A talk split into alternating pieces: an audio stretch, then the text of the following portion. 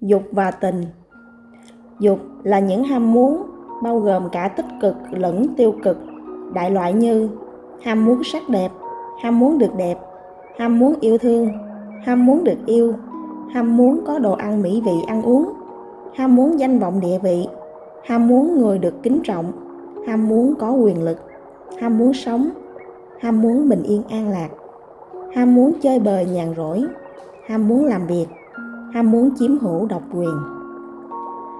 Tình là những cảm xúc từ trong ý niệm phát khởi lên đối với các lý sự như cảm xúc yêu quý trân trọng, cảm xúc tức giận vui buồn, cảm xúc tự tin, tự ti, cảm xúc ham muốn khoái lạc thể xác tinh thần, cảm xúc vui vẻ bình yên, cảm xúc hạnh phúc đau khổ, cảm xúc cô đơn lạc lõng, cảm xúc bình yên thanh tĩnh.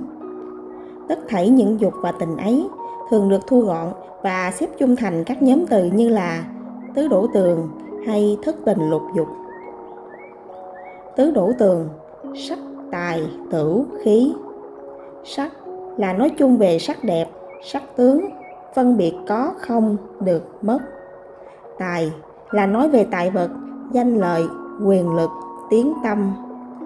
Tử là nói về ăn uống, vướng mắc thói quen bị nghiện dễ tự tổn hại bản thân và xung quanh.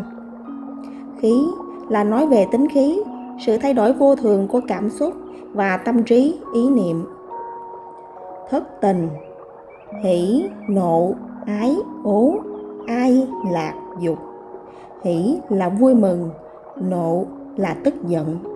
Ái là yêu thương, ố là xấu ác.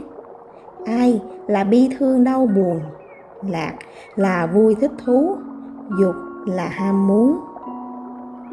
Lục dục, sắc thanh hương, vị xúc pháp. Sắc là sắc đẹp hình dạng nói chung, tương tác với giác quan thị giác, nên gốc rễ nó liên quan đến mắt gọi là nhãn căn. Thanh là âm thanh, lời nói tương tác giữa bản thân với thế giới thông qua lỗ tai, thính lực, nên gốc rễ của nó thuộc về tai gọi là nhĩ căn. Hương là mùi hương, các loại mùi khiến cho tâm trí rung động thông qua mũi, nên gọi gốc rễ nó là tỳ, tỵ căn.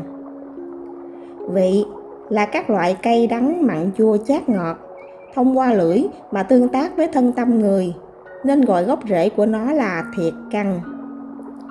Xúc là cảm xúc của toàn thân nói chung, cảm xúc này được rung động thông qua các dây thần kinh, cảm giác xúc giác khắp thân, da thịt, tóc, lông, xương. Gốc rễ của nó gọi là thân căn pháp là các sự vận hành, ý thức nhận biết phân biệt về sự vận hành của thế giới quan tương tác với thân tâm người.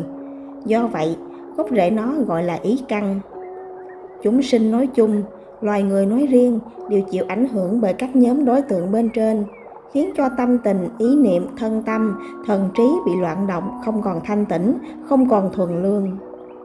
Người tu tập, hành giả tu đạo, nếu muốn hòa mình vào đại đạo, hòa mình vào thiên địa, hòa mình vào hư không, tịch tỉnh, thì cần phải chế ngự, dung hòa, khiến cho tất thảy những dục và tình trong thân tâm mình trở nên thanh tịnh, tịch tỉnh. Tất nhiên, việc này là khó khăn vô cùng, nhưng tập dần theo thời gian, mỗi ngày một ít thì sẽ được quá trình tập luyện này tạm gọi là tu tập vậy. Trước tiên, cần nhận biết được những dục tình nào thuộc về tích cực và những dục tình nào thuộc về tiêu cực. Việc này có thể tham khảo từ kinh sách, tham khảo từ những bậc tiền nhân có nhiều kinh nghiệm sống và tự bản thân mình trải nghiệm để hiểu rõ được. Vì trong các hành động tương tác với thế giới quan quanh ta, hầu hết đều mang bên trong nó đồng thời nhiều khía cạnh tích cực và tiêu cực khác nhau chúng ta vì điều gì mà cần phải làm? Làm với tâm tình ý niệm ra sao? Sẽ quyết định vấn đề thiện ác nghiệp của mình cái nào nhiều ít ra sao?